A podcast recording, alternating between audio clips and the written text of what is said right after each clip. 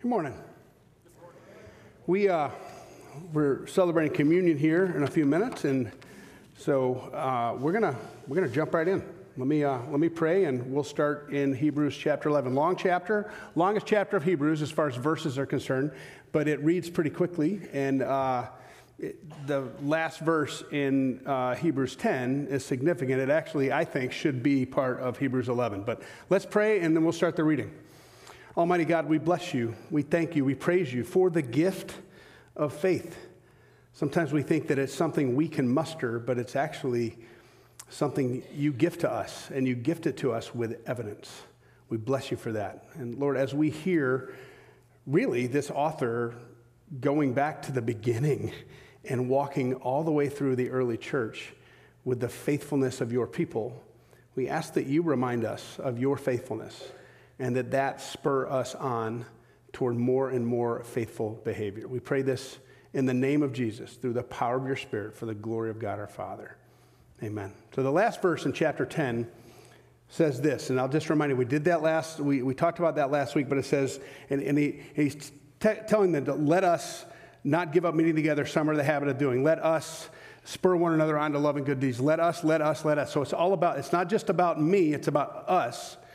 And then he says, he's encouraging them because many of them were falling away. And he said, But we are not of those who shrink back and are destroyed, but of those who believe and are saved. And then he goes through verse after verse after verse of examples of God's behavior and people that did not shrink back. Now, faith is being sure of what we hope for and certain of what we do not see.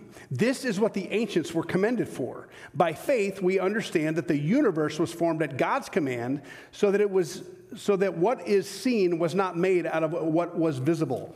By faith, Abel offered God a better sacrifice than Cain did. By faith, he was commended as a righteous man when God spoke well of his offerings. And by faith, he still speaks, even though he's dead. By faith, Enoch was taken from this life so that he did not experience death. He could not be found because God had taken him away. For before he was taken, he was commended as one who pleased God. And without faith, it is impossible to please God because anyone who comes to him must believe that he exists and that he rewards those who earnestly seek him. By faith, Noah, when warned about things not seen in holy fear, built an ark to save his family. And by his faith, he condemned the world and became heir of the righteousness that comes by faith. By faith, Abraham, when he, call, when he was called to go to a place that he would later receive as his inheritance, obeyed and went, even though he did not know where he was going. By faith, he made his home in the promised land. As a stranger in a foreign country, he lived in tents as did Isaac and Jacob, who were heirs with him of the same promise. For he was looking forward to the city with foundations, whose architect and builder is God. By faith, Abraham, even though he was past age and Sarah herself was barren, was enabled to become a father because he considered him faithful who had made the promise. And so, from this one man and he, as good as dead, no offense to anybody here who's about the age of Abraham, and him who was as, as good as dead came descendants as numerous as the stars in the sky and as countless as the sand on the seashore. All these people were still living by faith when they died. They did not receive the things promised. They only saw them and welcomed them from a distance. And they, admit, and, and they admitted that they were aliens and strangers on earth. People who say such things show that they are, are looking for a country of their own. If they had been thinking of the country they had left, they would have had opportunity to return. Instead, they were longing for a better country, a heavenly one. Therefore, God is not ashamed to be called their God, for he has prepared a city for them. By faith, Abraham, when God tested him, the first verse of, of, of, Genesis chapter 22. Sometime later, God tested Abraham. By faith, when God tested him, offered Isaac as a sacrifice. He would receive the promise, was about to sacrifice his one and only son, even though God had said to him, It is through Isaac that your offspring will be reckoned. Abraham reasoned that God could raise the dead, and figuratively speaking, he did receive Isaac back from the dead. By faith, Isaac blessed Jacob and Esau in regard to their future. By faith, Jacob, when he was dying, blessed each of Joseph's sons and worshiped as he leaned on top of his staff. By faith, Joseph, when, he, when his end was near, spoke about the exodus of the Israelites from Egypt and gave instructions about his bones. By faith, Moses' parents hid him for three months after he was born because he, they saw that he was no ordinary child and they were not afraid of the king's edict. By faith, Moses, excuse me, by faith, Moses, when he had grown up, refused to be known as the son of Pharaoh's daughter. He chose to be mistreated along with the people of God rather than to enjoy the pleasures of sin for a short time.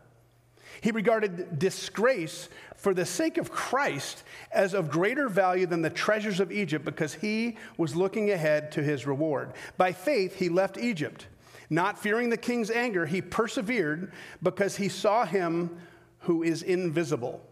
By faith, he kept the Passover and the sprinkling of blood, of blood so that the destroyer of the firstborn would not touch the firstborn of Israel. By faith, the people passed through the Red Sea as on dry land, but when the Egyptians tried to do so, they were drowned.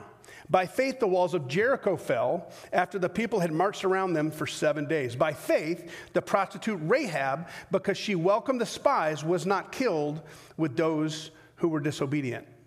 And now he makes a little, that's kind of the, the, the patriarchs up until them coming out of and coming into Jericho, but coming out of uh, the, the desert. So pre desert, desert, now they're coming toward the promised land. And then he moves to the, um, to the prophets and the judges.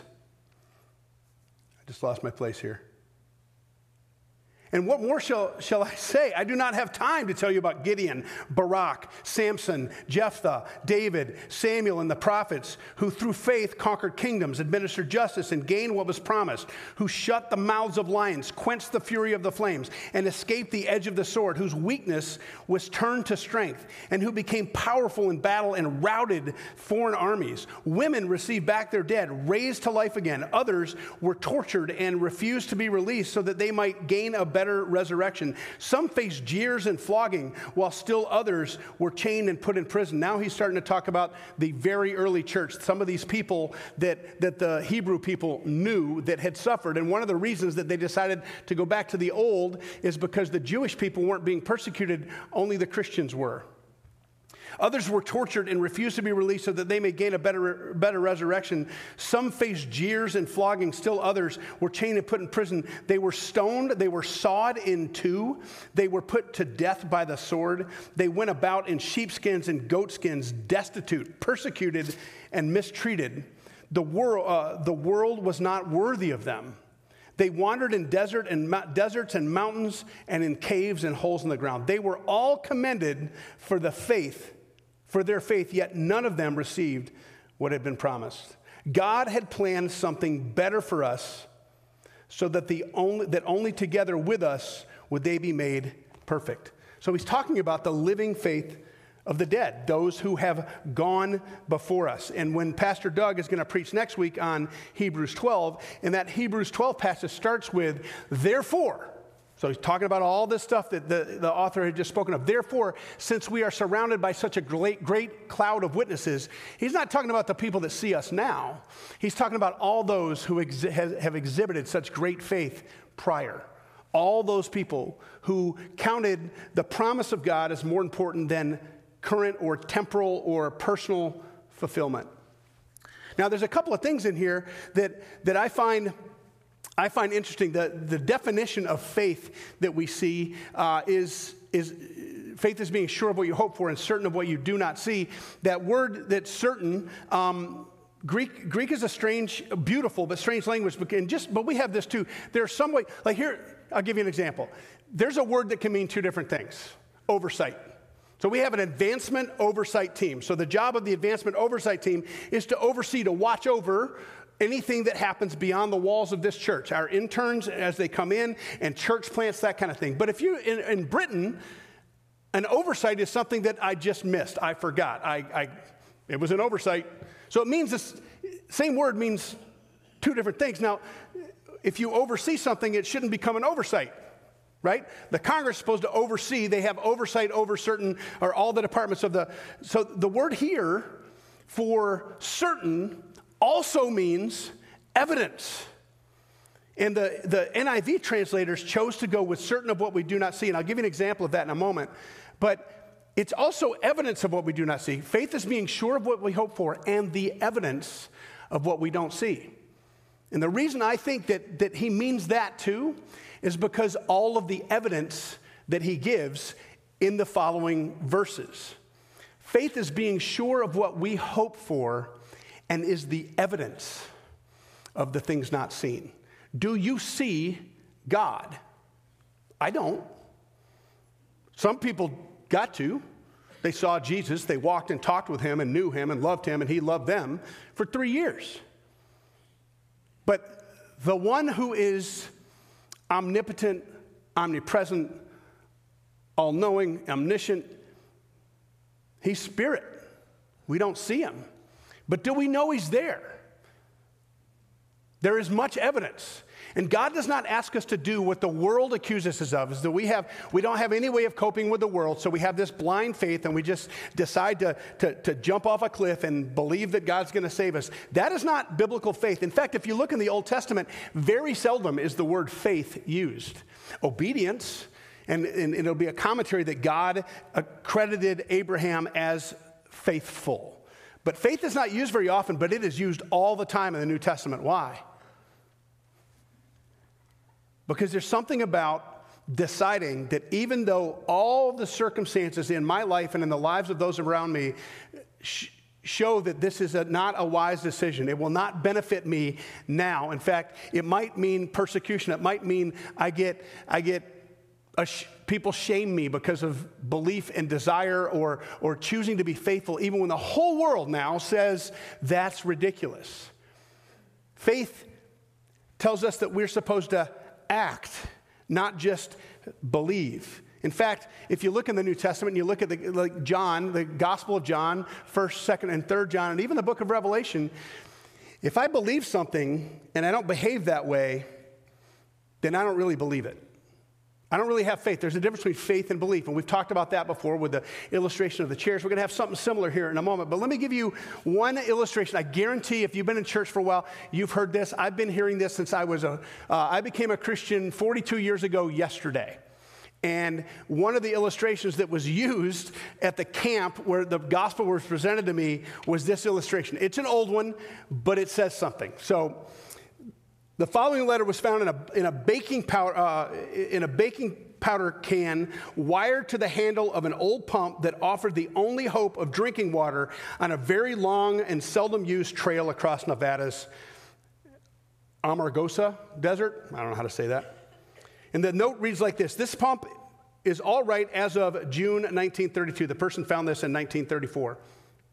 I put a new sucker washer into it, and it ought to last five years. But the water dries out, and the pump has got to be primed. Under the white rock, I buried a water bottle out of the sun and cork on the end. There's enough water in it to prime the pump, but not if you drink some first. Pour out one fourth and let, let her soak to wet the leather. Then pour the rest medium fast and pump like crazy. You'll get GIT. You'll get, you'll get water. The well has never run dry. Have faith. And when you get watered up, fill the bottle and put it back like you found it for the next feller. Signed, Desert Pete. And then there's a PS to the note. Don't go drinking the water first. Prime the pump. Prime the pump with it, and you'll get all you can hold.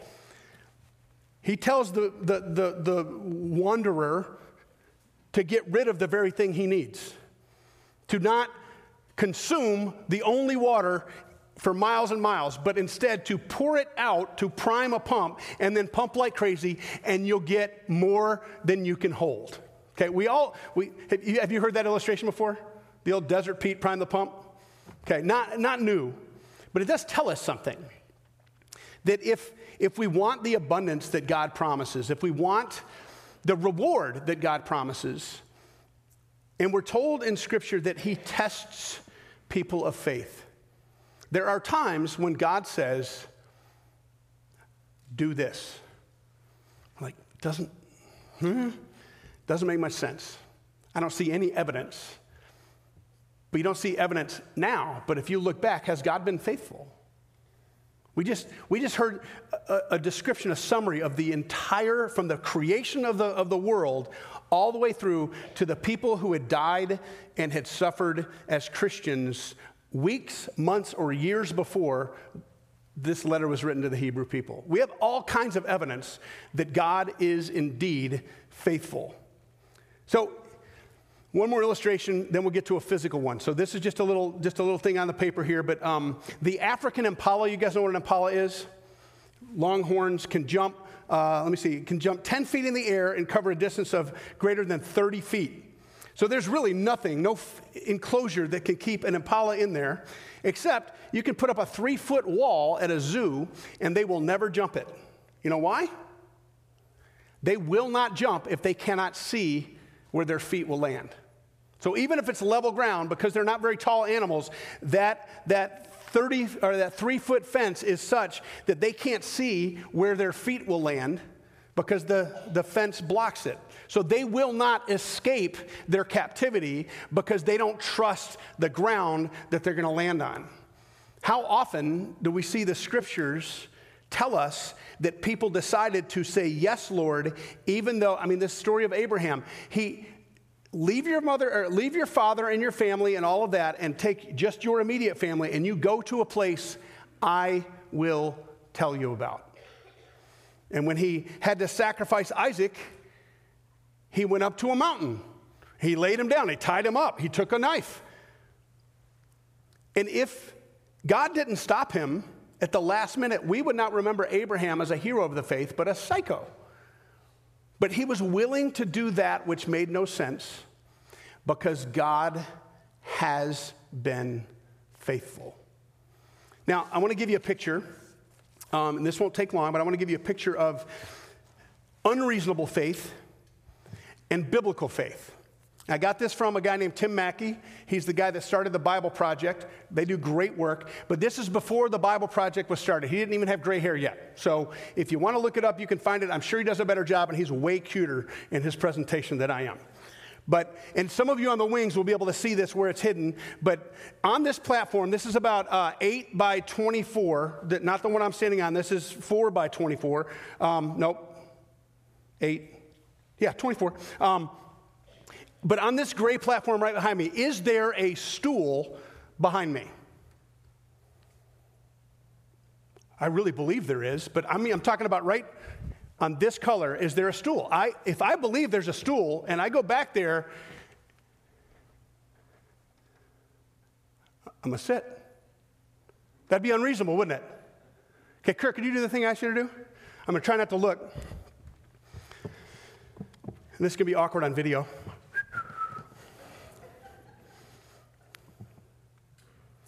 Faith is being sure of what you hope for and certain of what you do not see. And no, I do not have a camera. I can't see anything back there. So, on that 8 by 24 gray platform behind me, is there now a stool?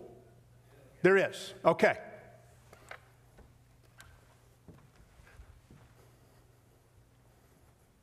You got to help me. What? This way? Okay. Too much? Okay. Now back. A little more. Okay. Now straight back. Tell me when to sit. um, when I watch Tim Mackie do it, I'm like, dude, it's not that, but it is a little. okay, so we talked about this last week. And I'm gonna, I'm gonna, we, we've got communion coming up. I'm not gonna stand up here much longer. You can read all of those stories, and I hope you are familiar with almost all of them that, that Hebrews 11 is telling us about. And you'll hear more about the faith of those who have gone before us next week. But, but last week we talked about the fact, it's the fact, the biblical fact that faith isn't just about me, it's about us. So I know that's a silly illustration, but I was able to sit in a stool that I had not seen because I had hope that you could see it. Faith is being sure of what you hope for and certain of what you do not see. If we try to do this on our own, we are only discerning. The scripture says we see in part. We don't always see in full, but the reason God gathers his people is because you can see some things that I cannot. And you didn't say, go further left, because to you it's your right, and I might have gotten confused, but people were like, back up and sit, okay? I was able to do something with your vision that I could not have done myself. I might have randomly found that thing by stumbling around and sitting at the right time, but likely I'm going to end up on the ground and being 57 years old, it would have hurt for a week. We are part of my faith, and we are part of your faith.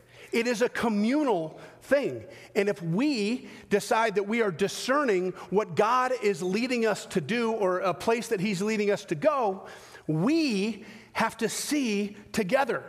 And sometimes, if I'm walking down the street with my wife and I see a car coming around a corner, I always try to walk on the roadside with my wife. That southern thing, I guess. I've seen other guys do it, and, and it gets a little awkward when you're walking and you have to walk behind her to get on the, when you come off a corner or something. But to me, if there's something coming down the road and, and, and, and it's, it's not going to stop, I want to throw her out of the way and take the hit myself. I don't want to get hit, but first her, then me. And so, even though she doesn't have to pay attention to all that stuff, part of my wiring is that I'm going to. There are things that you will pay attention to in the spiritual realm, in the physical realm, in what God, there are sensitivities toward the spirit that you have that I do not. And there are vision pieces, things that I can see that Kurt cannot. There are things that Kurt can see that I cannot. So it is wise for us to gather and to share with one another what we believe God is leading us to do, how He is calling us to be faithful. We can be sure of what we hope for and certain of what we don't see, but we can be sure of what we hope for, and we can be the evidence to one another and to the world around us of what we don't see. You are the evidence that God is faithful. You are the evidence that God is God. And you, we, are the evidence that God's not done with this world yet. It would have been hilarious if I fell. It would have. It would have been funny. I would have laughed. But I didn't fall. Why? Because you guided me, especially right over here, because once I move that way, I'm looking to the people that have a straight line. It was wise of me to trust the people who could see clearly. It would have been unwise for me to trust people who were out back with their back turned and say, Yeah, no, move left, move left. That would have been unwise. There's nothing about faith that doesn't have wisdom. There's nothing about faith that doesn't have evidence, but our evidence is almost always back looking, not in the present. Because God wants us to say, Yes, my Lord. To trust Him over our own instincts, our own desires, and our, and our own analytical mind. He is way beyond our ability. We are reasonable as He is reasonable, but He made us Number one, to be able to remember the past. And number two, to trust Him in the present. And here's the beautiful thing about Jesus, the Son of God, who is resurrected and ascended and sits at the right hand of the throne of God. It's the same great thing about the Spirit and the same great thing about the Father. They're all one. But remember the name that God gave for Himself I am that I am, Yahweh.